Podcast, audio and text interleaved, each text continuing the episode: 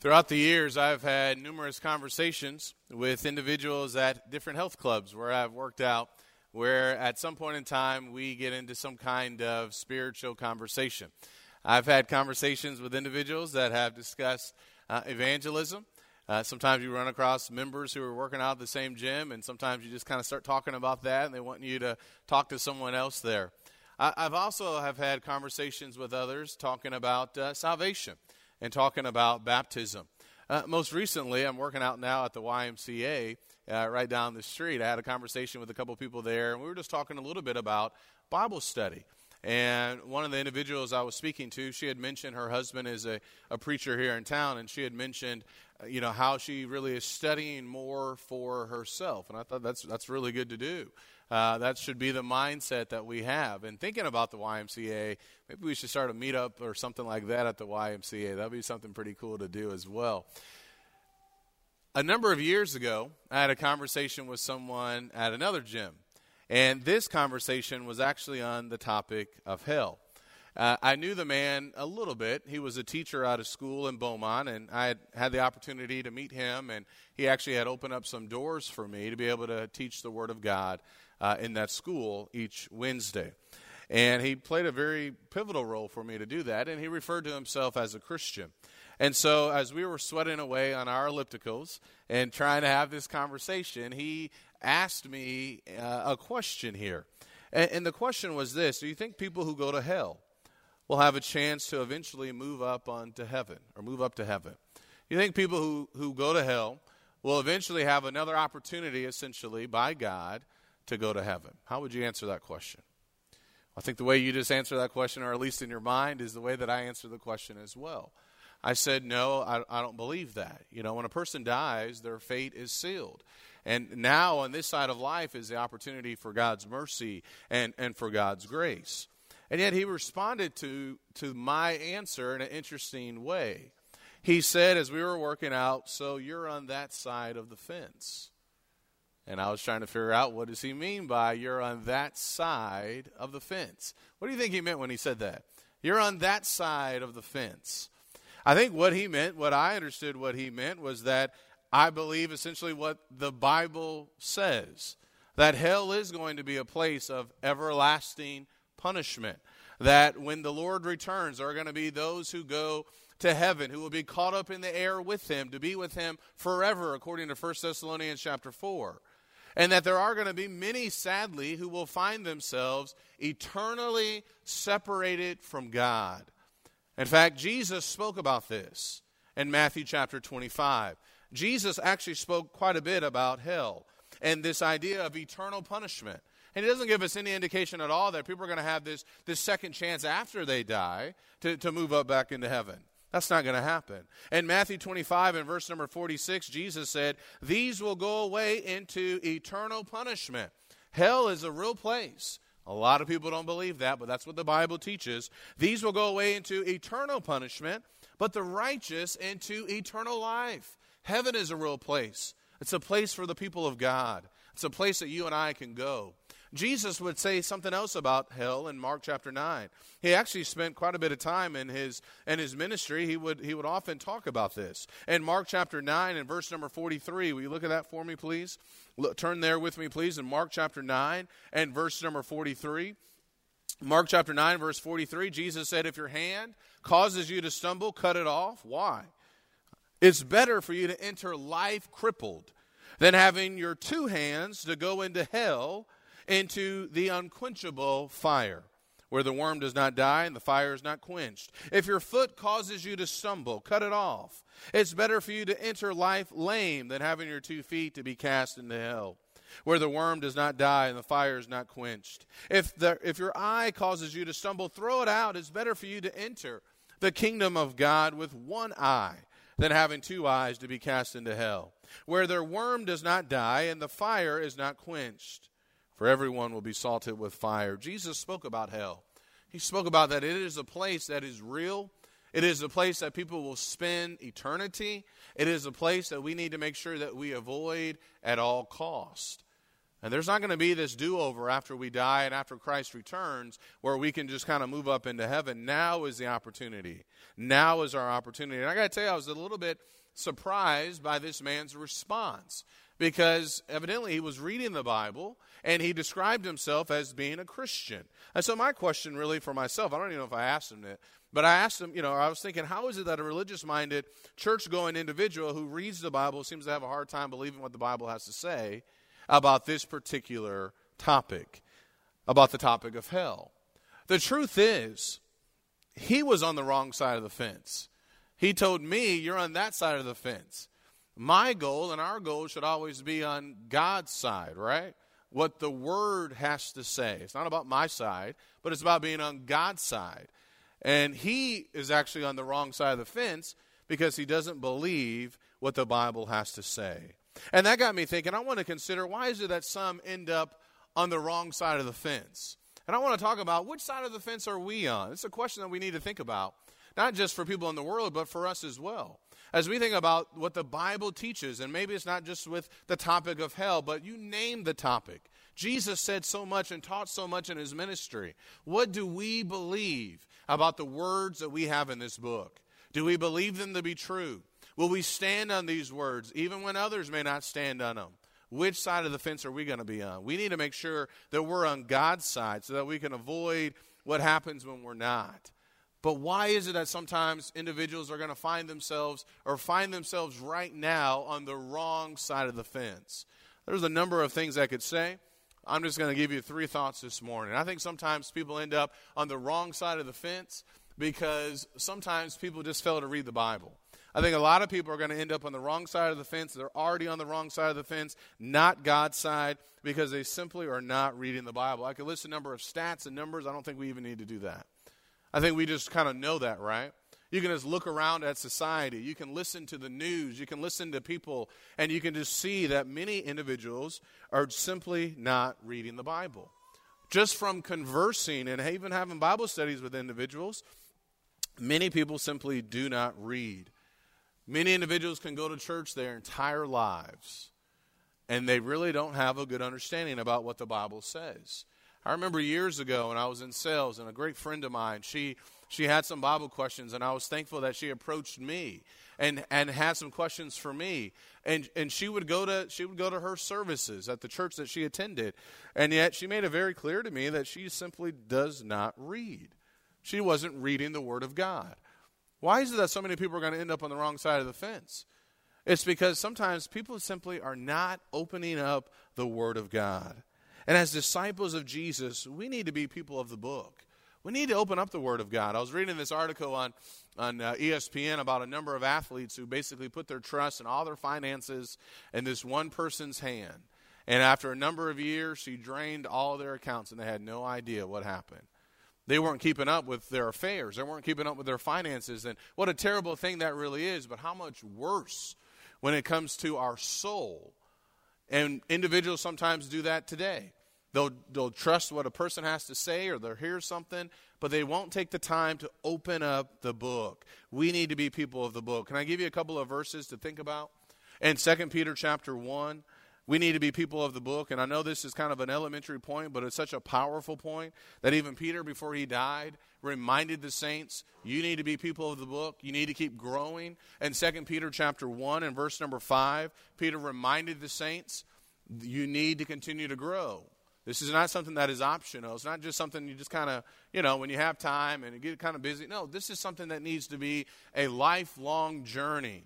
Where he said in verse 5, Now for this very reason, also applying all diligence in your faith, supply moral excellence. We spent a lot of time last year talking about some of these things moral excellence. And in your moral excellence, knowledge. And in your knowledge, self control. And in your self control, perseverance. And in your perseverance, godliness. And in your godliness, brotherly kindness. And in your brotherly kindness, love. For if these qualities are yours, listen to what he says, and are increasing they render you neither useless nor unfruitful in the true knowledge of our Lord Jesus Christ. For he who lacks these qualities is blind or short sighted, having forgotten his purification from his former sins. And so Peter Peter's reminding them of just some fundamentals, some basics. And Peter even said later on in the text in verse 12, he said, Therefore, I will always be ready to remind you of these things, even though you already know them. Listen, you already know this, but I need to tell you again.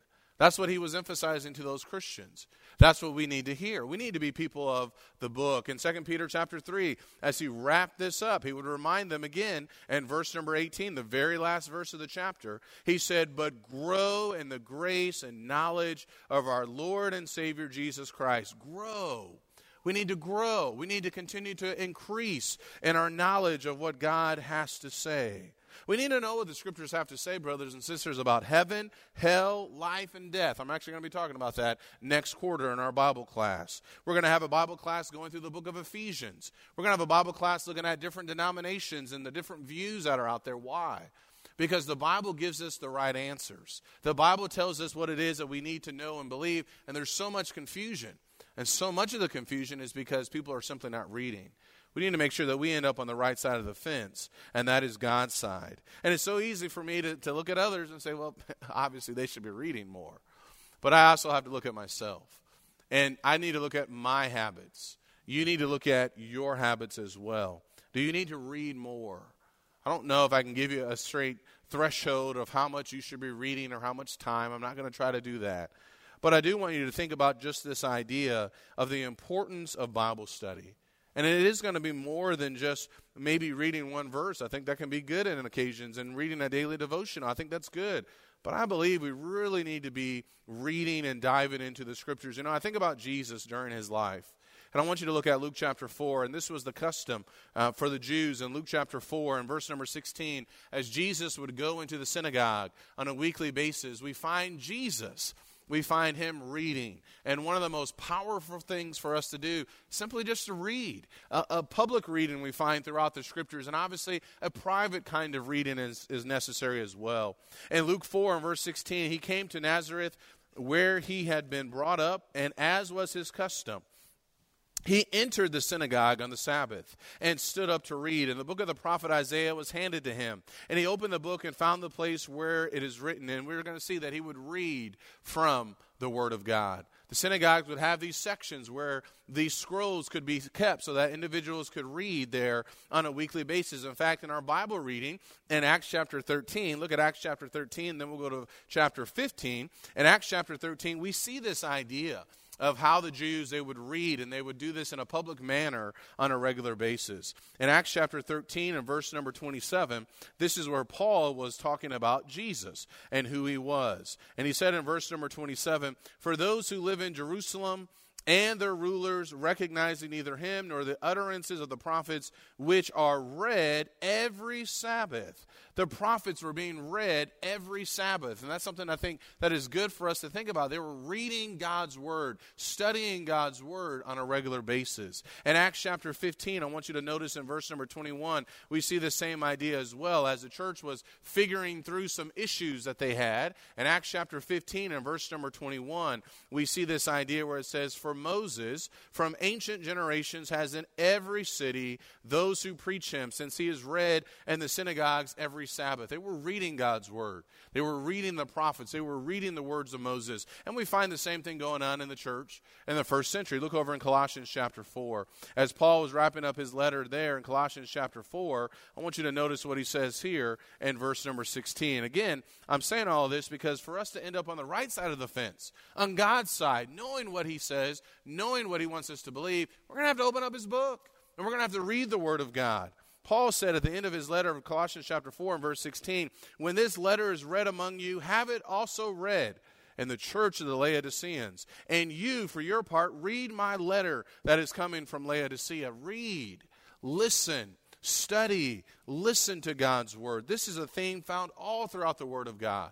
And Deuteronomy chapter 17, when you turn back there, and Deuteronomy chapter 17, even the kings were given instruction.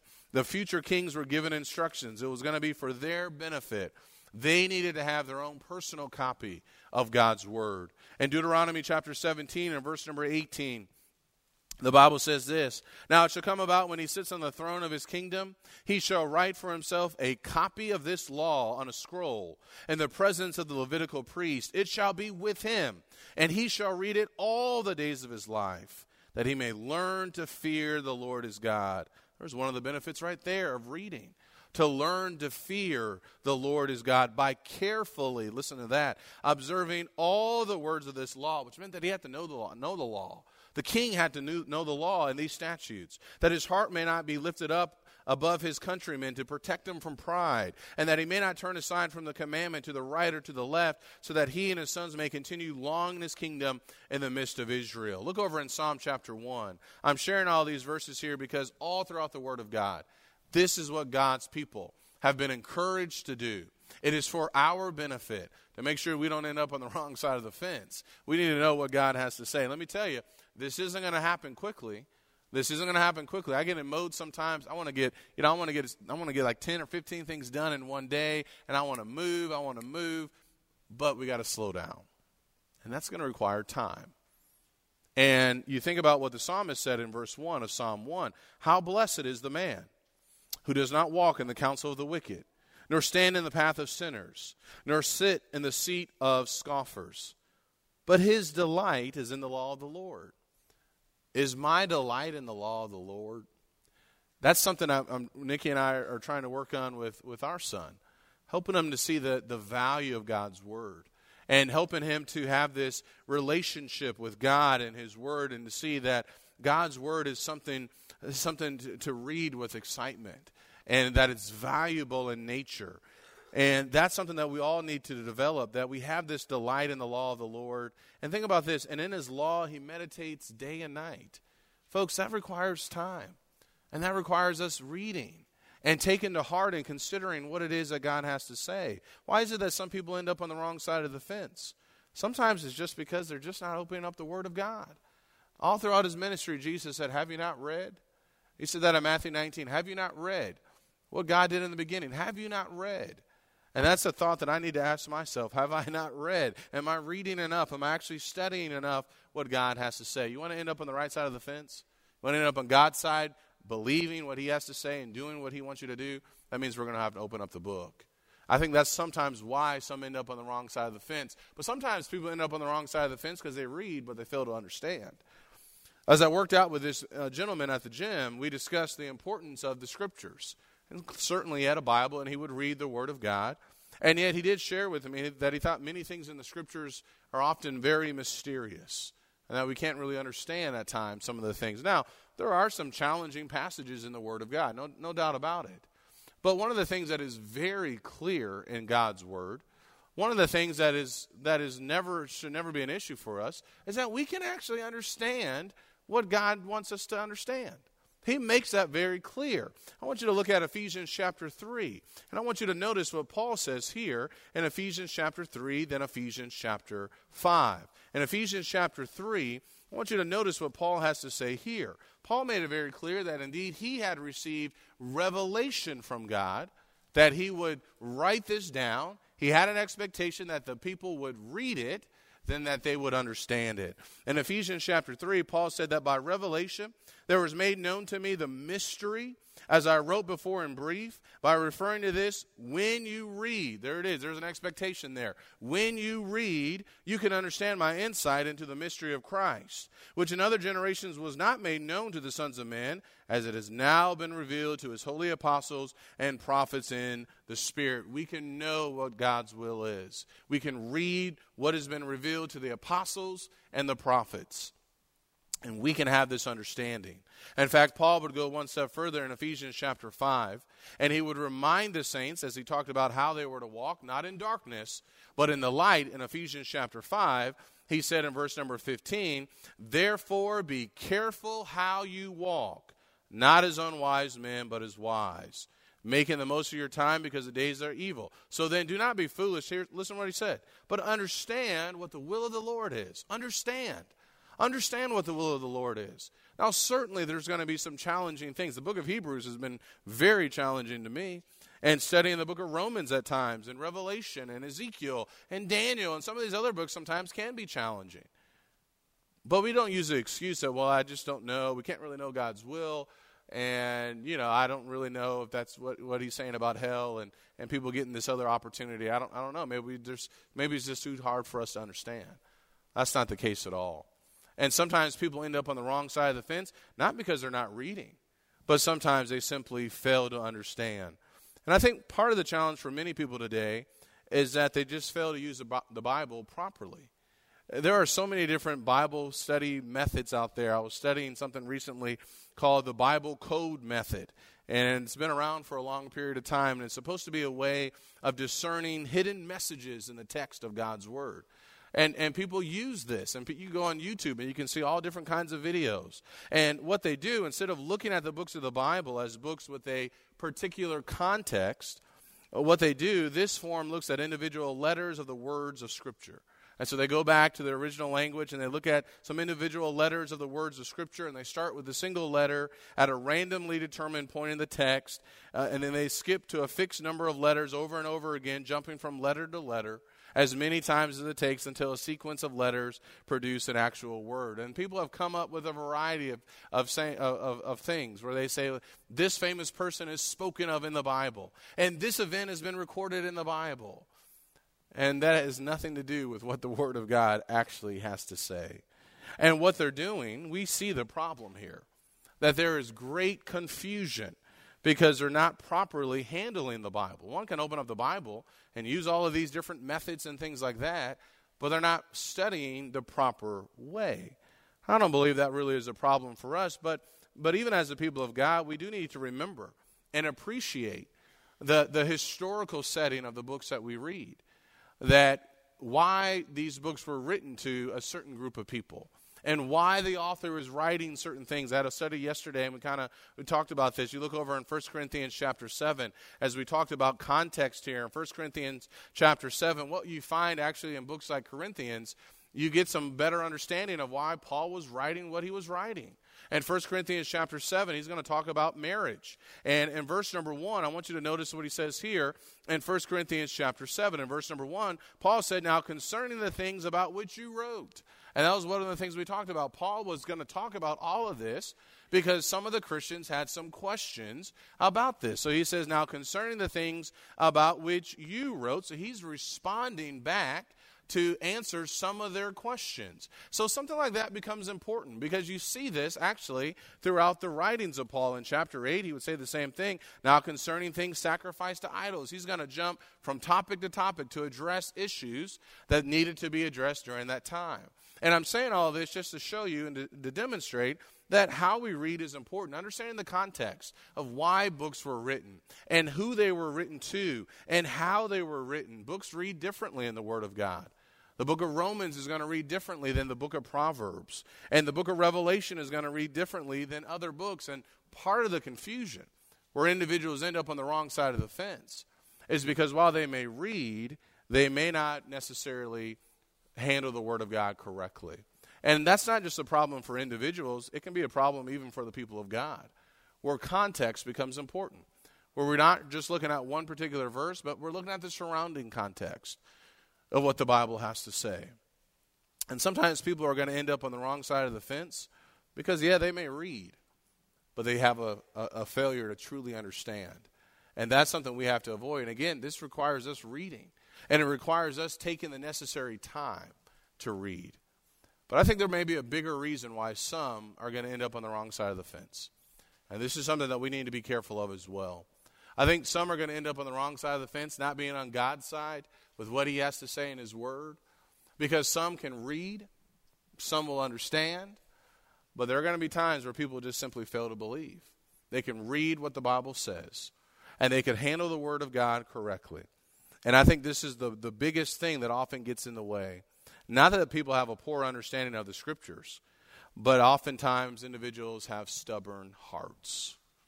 And that is a danger even for the people of God you look at the, the, the, ministry of Jesus.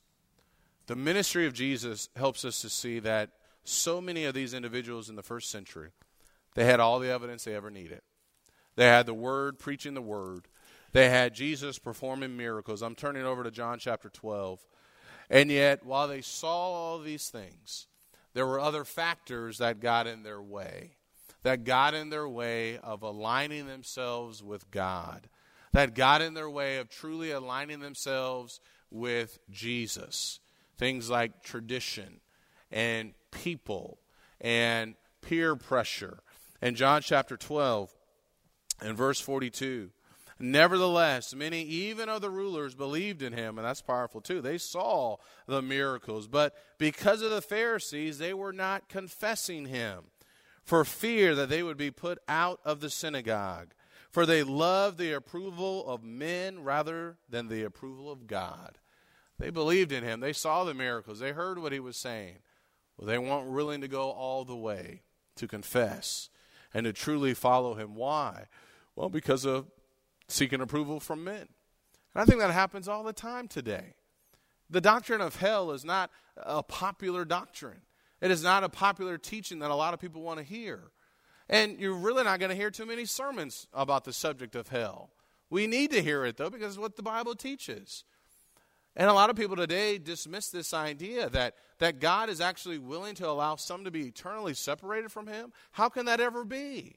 It's a failure to truly understand God and his nature and who he is and how much he really does love us and yet understand that he's also a God of justice. And so it's not because sometimes people just don't read or don't even necessarily understand, but I think there are often other factors that get in the way as to why some are going to end up on the wrong side of the fence. And it's not my side, it's being on God's side, being on what he says in his word. It's because of attitudes. I think some are going to end up on the wrong side of the fence. Because of likes and dislikes. Because of the approval of men. This isn't popular anymore. So we don't want to talk about this anymore. And truly, that can't be the case. Don't we see that today? We see that today with sexuality. That you just, you, you be whatever you want to be. And yet, what, what the Bible has to say is no longer popular. So, so maybe we need to rethink what we believe about this. People are going to end up on the wrong side of the fence. Whether it's with sexuality, marriage, drinking, modesty, forgiveness, you name it. Attitudes and certain prejudices and likes and dislikes can get in the way.